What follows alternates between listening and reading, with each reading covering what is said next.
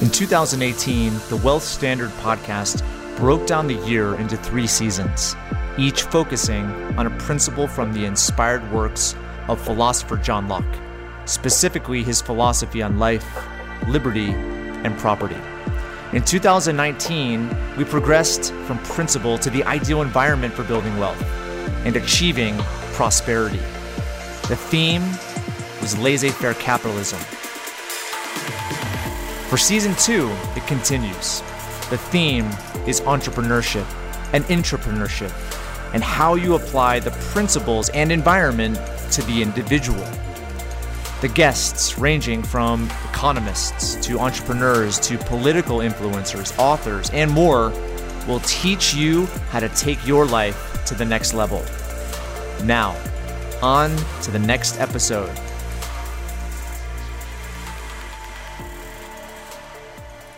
Hey, what's up, everyone? This is Patrick. Welcome to another episode of the Wealth Standard podcast. We're still talking about uh, entrepreneurship. And this week, I had an awesome opportunity to speak with Dr. David Kelley. He is the founder of the Atlas Society that he founded in 1990. Been a huge advocate of uh, objectivism and uh, and has written a number of books. Has a lot of accolades. The Atlas Society has just a mountain of information on their website. And it was an awesome interview. I really liked the way he described the ideas of objectivism, what he sees today, the involvement of the Atlas Society in, in regards to, you know, younger entrepreneurs and really seeing around the world how those, whether they describe their activities and their philosophy as, uh, as objectivism or not, still understand its basic tenets and, and that is really causing this, this entrepreneurial type of drive toward improving someone's life and improving the world in general. And listen, I, I understand that there are some things we talk about in here that are uh, somewhat controversial depending on where your perspective is.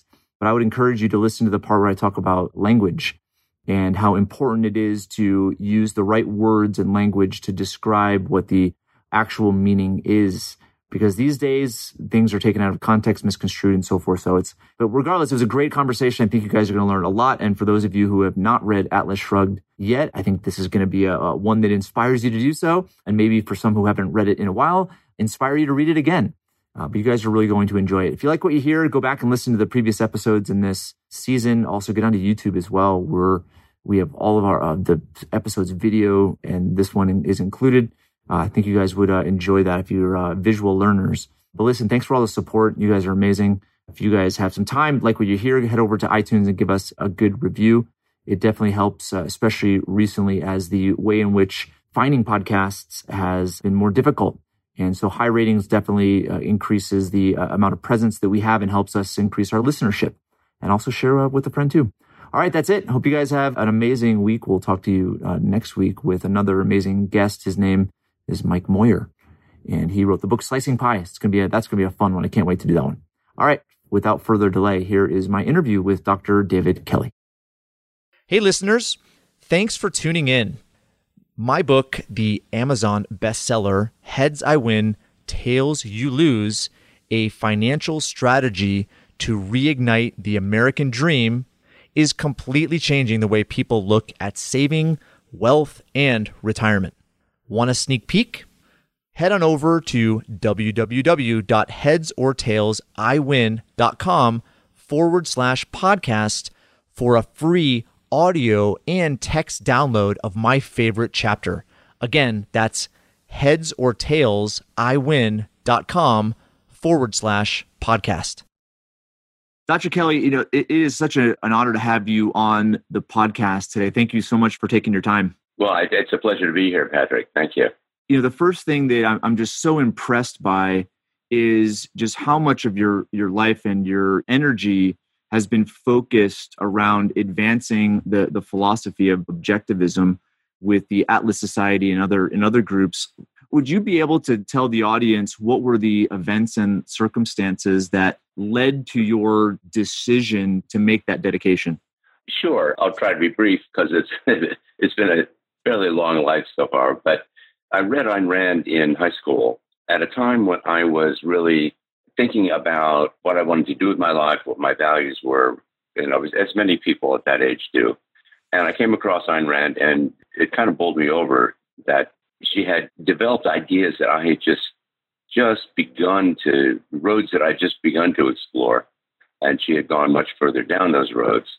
And however, what led me to read her in the first place was uh, what became clear as an emerging interest in philosophy as a branch of knowledge, as, a, as, as something I wanted to study. So I went to college to study philosophy, and you didn't expect that I would and remain as committed to objectivism theoretically as I was when I went to college. But at every challenge that from other philosophers, from my professors, it seemed Ayn Rand had a good answer to. And so I never saw a reason to change. And the reason I stayed with it, I, my interest, I went to grad school. I decided I wanted to teach. So I ended up teaching at Vassar College for about 10 years. That's in Poughkeepsie, New York, as you know. And afterwards, I continued to write in philosophy and started the organization. I founded the Atlas Society in 1990 as a way to provide information to people who were interested in Ayn Rand's ideas.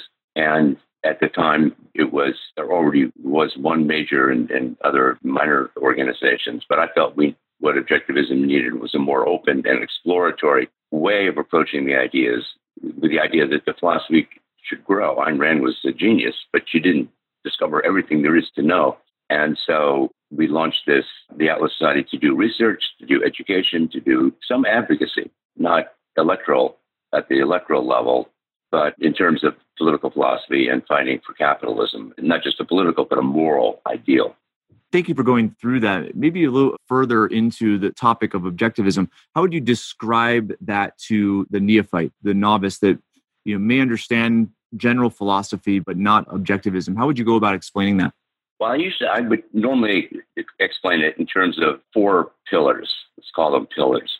The one that most people are familiar with is that objectivism believes in capitalism, the minimal government, individual rights, free markets, rule of law, government is an umpire, but it does not get into the economic game. It protects property rights and contracts, but otherwise it leaves people free to engage in any kind of mutual exchange that both parties want to do. So that was the political ideal. That's pillar number one. But very importantly, and this is what I think distinguishes Ayn Rand from some other advocates of capitalism, is that she felt it had to be based on a view of the of individualism as a moral philosophy.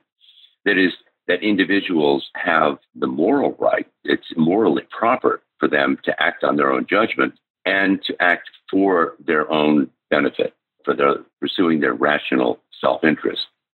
She was an opponent of the doctrine, the ethical doctrine of, of altruism, which emphasizes sacrifice, helping others, self sacrifice, she said no.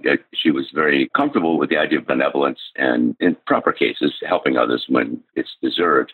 That is not the core of life. The core of life is, and this is pillar number three, being a producer, creating value by the use of your own mind in the service of your, of your life, not just the monetary rewards, but also the what we could call the spiritual or emotional rewards of pride in what you're doing, self fulfillment in exercising your capacities. So she was, again, somewhat distinctive when she talked about this pillar, the, the idea of production, productiveness as the core of, as a central value of life.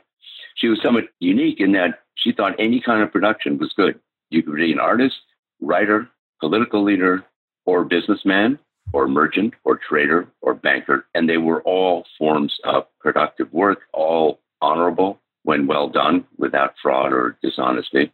And so she opposed the idea that somehow the arts and other professions are good or honorable and making money is just kind of this, this lowly thing. No, she thought it was a, uh, a great value. And that's why in her major novel, Atlas Shrugged, the heroes were all people in business. They ran railroads, they had steel companies, and so forth. So, three pillars so far capitalism, individualism, including egoism, if you want to call it that, pursuit of self interest. Third, productiveness, creating value as a core part of a rational life. And then finally, the absolutism of reason. She believed that reason was our only guide to knowledge and action, and as opposed to faith or emotionalism or whim, whatever. And so that's why I've said rational self interest. So, in that respect, she was a secular philosopher. As an advocate of reason exclusively, she did not hold with any form of religious faith or any other kind of faith that was not based on reason. That's a great description as far as the pillars are concerned. And I would say, in, in what I've seen in the, the research and the reading I've done over the years, there are a lot of opponents, those that criticize the idea of capitalism and uh, objectivism. What do you see as the most common refutes for this tenets of objectivism? Let me start by saying there are many people who object to objectivism or to capitalism in particular uh, on the grounds that it's selfish. Well, it is. Ayn Rand was an advocate of what she called the virtue of selfishness. That was the title of one of her books. But what she meant by selfishness is not the grasping, exploitative, narcissistic kind of way of living or personality that is often conceived and that people associate the term with. No, self interest means pursuing your best self, your best life by rational standards, in which that involves production and it involves treating others, people, fairly by mutual exchange to mutual benefit, whether we're talking about a economic exchange, but even in friendship and love. If people are, those relationships are hugely important to us as people, but we need to be remain ourselves even in a very, very close relationship. Hmm. So I think part of the problem here is that people don't understand what she meant by self interest. But in terms of capitalism, I think the one objection that maybe I worry about a bit is that people say this is an ideal. And if people were all heroes, if they were all objectivists, committed and acted in accordance with these values, sure, the world would be a lot better. But people are not like that. We have crony capitalism. Whenever you get people together and give them any kind of option to cut corners, they some people will. And my best answer to that question is that well, we have right now is a mixed economy in which there the government has a lot of power and over companies and increasingly over our personal lives in terms of what we eat, what we smoke, whether we smoke, and so forth.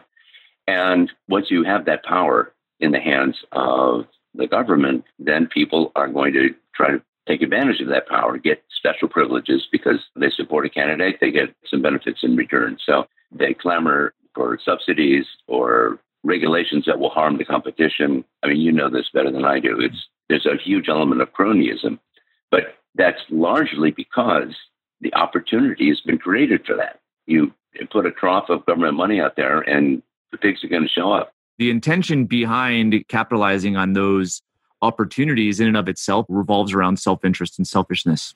Well, yes, that, that is a kind of more conventional type of selfishness. Yeah, exactly. And people are, you know, looking to gild their own nest. David, there was a, you know, I, I had a, a, really interesting experience this, this past weekend. So I have a, I have two teenage daughters, and once a year, my wife is Latina, and she has like this, you know, her friends come over and they have a big party, and so we're not allowed in the mm-hmm. house that, that night. So I usually take the kids up to Park City because it's the rates are low and it's beautiful up there in the fall. But my daughter asked me the a couple of questions. And the first one was fascinating. And again, it relates to this topic because of the misunderstanding of words. And she said, Dad, if somebody has never been able to hear, how do they describe things in their mind? Like, what words do they use? And it was interesting because, you know, if somebody has never heard words, then they, they probably don't use words. Right? It's the understanding of meaning, right? Which is the most important things. Words are just a way to, of describing it. And that's, I, I, I agree right. with you in regards to how individuals have really misconstrued the nature of capitalism or objectivism because of a confusion of, of words and the word's meaning. Well, that's certainly true. Uh, people hear the word capitalism and they think that refers to what we have today. But what we have today is not pure capitalism. It's not laissez-faire capitalism. It's a mixed economy with some large socialist elements, like Medicare is a socialist enterprise run by the government. Public education is a socialist enterprise. I mean, this, we're, we're not living in a consistently capitalist world. No. And so getting to meanings is hugely important. That's one of the things that I am particularly interested in because my main interest in philosophy is the theory of knowledge, how we acquire knowledge, how we validate our knowledge. And at the core of that is how do we form concepts that we then express in words? How do we form abstractions like economy, like capitalism, like good and bad, and so forth? So your daughter actually raised a fascinating psychological question, and I don't know enough about deaf people. I think what I do know is that children tend to learn um, language rapidly, and virtually every child who's ever existed has learned language, picked it up somehow. And with deaf children, they may not be able to speak, hear, or speak their language, but they're, you know, there's sign language that if, if they're given a chance, they will pick that up. It was a fascinating just dialogue. And there's another part I'll bring in in just a second. But I wanted to ask you because you've had such a extensive career and have probably met a lot of people. What are maybe some examples of individuals or groups or someone that may have opposed the ideas of objectivism and because of an interaction with you or relationship with you or, or the groups that you're associated with really had that aha moment the epiphany that awakening. Many people when they first read one of Ayn Rand's novels in particular have this momentous feeling this is to the effect this is so right. Many people say you know she put in words what i've kind of believed all along but didn't know how to say or was maybe afraid to say because it ran against what I was hearing, the beliefs that I was hearing from people around me. And I've seen that over and over again with students and with older people who, one of the gentlemen who served on our board of trustees at the Atlas Society for many years was a, already a very successful businessman. And then he read Atlas Shrugged. I mean, just the fact that he read a thousand page novel in the middle of his busy life his career running a company is pretty amazing. But then he got in touch with Ayn Rand and then launched, helped various projects to help spread the ideas. But so the point is, it's not just for teenagers, which is one of the little snarky things people say about objectivism, which is not true. But there is something powerful, really powerful about the way Ayn Rand put ideas and the depth and clarity combined with the emotional power of an ideal is very striking. It is. And I would say, you know, as I've learned about marketing and storytelling and business and because I read, you know, Atlas Shrugged, you know, it's been probably 20 years. It's this, you know, whether it's the hero's journey with John Galt as the kind of the, the core character and how he, you know, his journey happens and the different things that he says and other characters in there and their role. It's fascinating how it is fiction, but it really paralleled to what society was likely that in that point in time, but also it continues to be that way. And so it's the understanding of the world that we live in and then that world, but then also the way in which the story is told is just fascinating. And that's where, for listeners who have not read uh, Atlas Shrugged, it's quite a large volume of work, but it is profound the impact that it has on your ability to understand life at a different level, a more magnified level, I would say again going to just what where my curiosity lies has there been cases in which you've maybe seen recently where those that did have influence that were able to read or talk to you or become open to these ideas that has made a difference that has been more influential than someone in college or someone that is a budding entrepreneur right, reads? Have you seen some significant cases over the last five ten years that stand out in your mind i know many people i've worked with people i've when i founded the organization almost 30 years ago i part of my job was to get in touch with leaders of other think tanks that had some, at least some overlap with our ideas. And I've met and talked with many of them over the years. Uh, tomorrow, we are, for example, we are having our annual gala in New York City. And John Stossel will be there, a number of other people who, who are maybe not card carrying objectivists in a sense, but they love the ideas and they appreciate the power that those ideas hold and the degree in which they could be effective in moving the country more toward a greater level of freedom. In terms of whether we've had that kind of movement, I don't know. I like to think that Ayn Rand had something, some influence. Uh, she certainly had some influence over the growth of libertarianism as a political philosophy, and as expounded by Cato Institute, Reason Foundation, the number now of other think tanks. And we have had some degree of deregulation. We have had some change in tax laws that lowered the extent of government expropriation. And I think the libertarians were leading the march on that, and Ayn Rand was one of the main inspirations for that movement.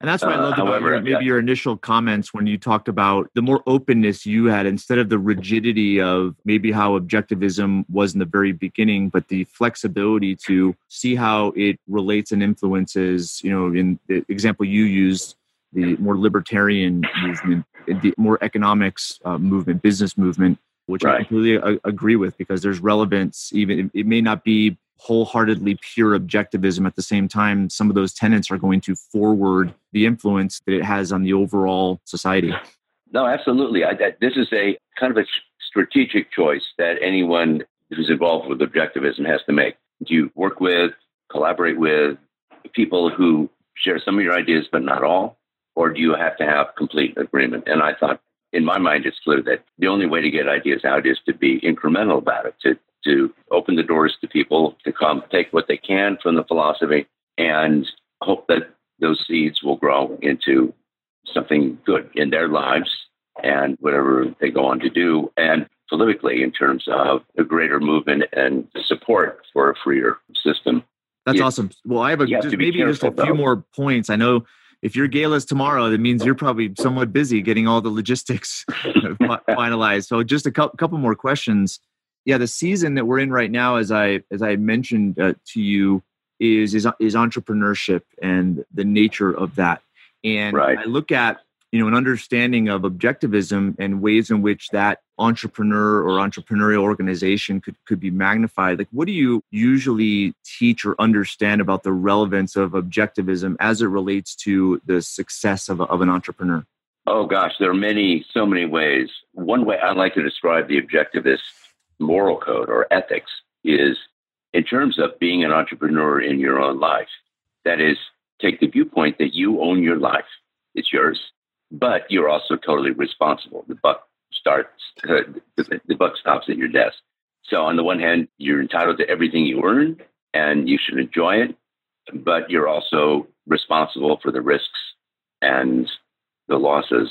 And in that respect, I think entrepreneurs hold a special kind of honor place from an objectivist standpoint because they are striking out, taking a road no one's gone down before, and incurring risks. They hire people, they raise money, they have to inspire confidence, but they have to then succeed.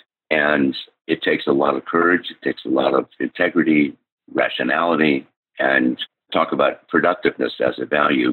Most entrepreneurs I know spend enormous numbers of hours getting off the ground.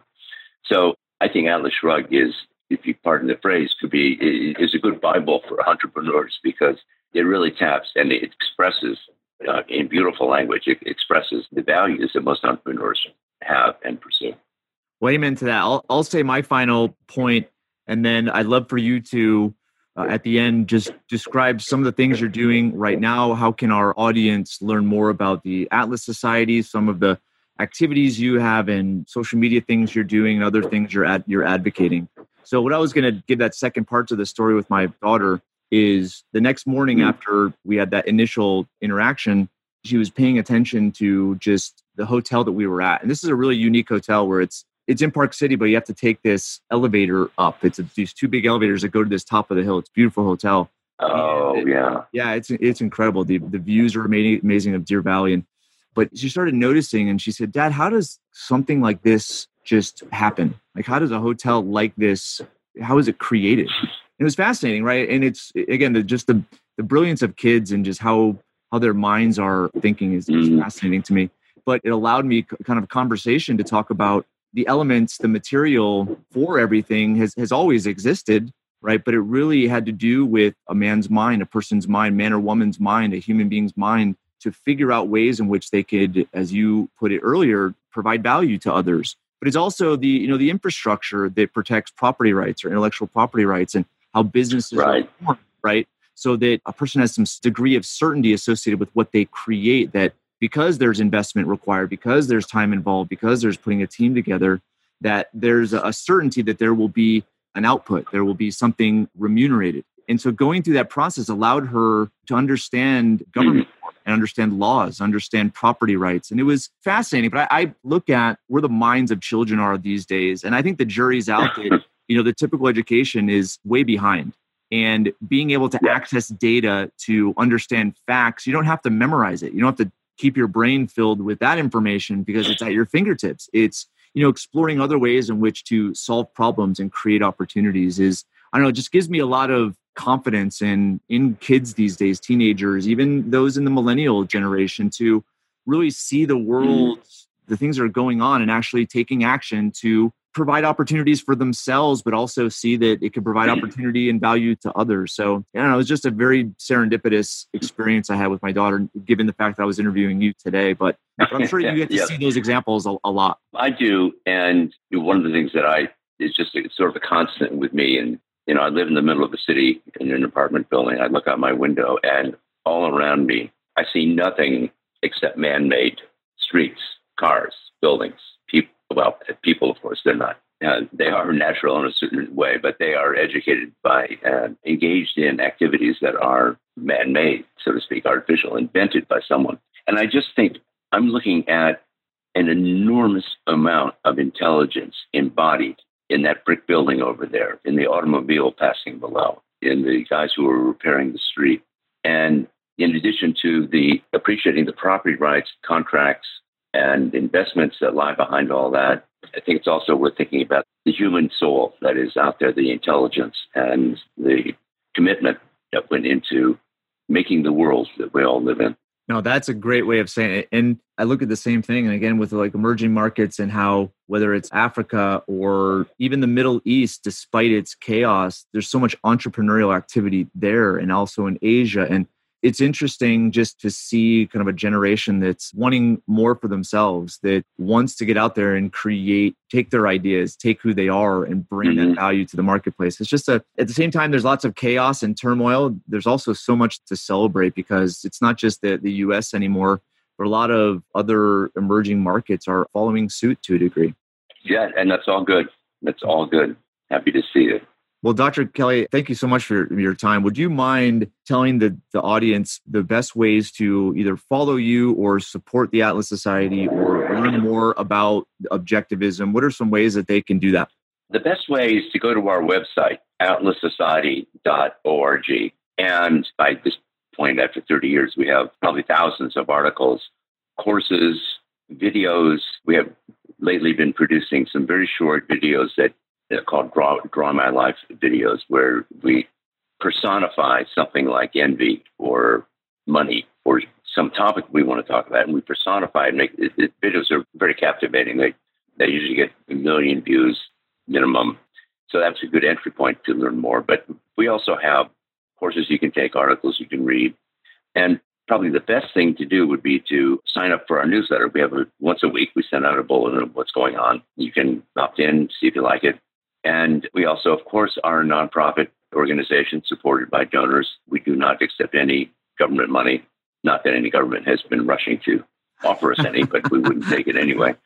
And we have a very strong board of trustees who, you know, are themselves are major contributors, but also oversee the operations and to preserve the integrity. So if you like what you see, I would definitely urge to, you can contribute right on the site. There's a donate button up in the uh, corner of every page.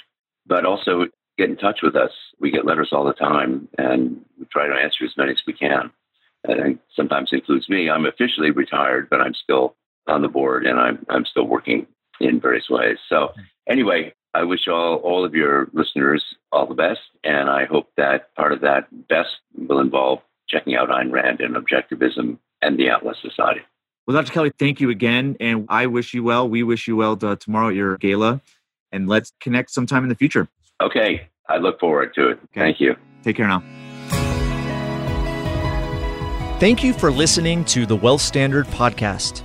Be sure to visit the show's official website, thewealthstandard.com, for appropriate disclaimers and terms of service. Guest opinions are their own. If you require specific investing, financial, legal, tax, or any other specialized advice, please consult an appropriate professional. We welcome and appreciate reviews of the show. Head on over to iTunes or Stitcher to leave your review. And don't forget to subscribe to the show to get access to every new episode and exclusive interviews this season. Thanks again for joining us, and we'll see you next time.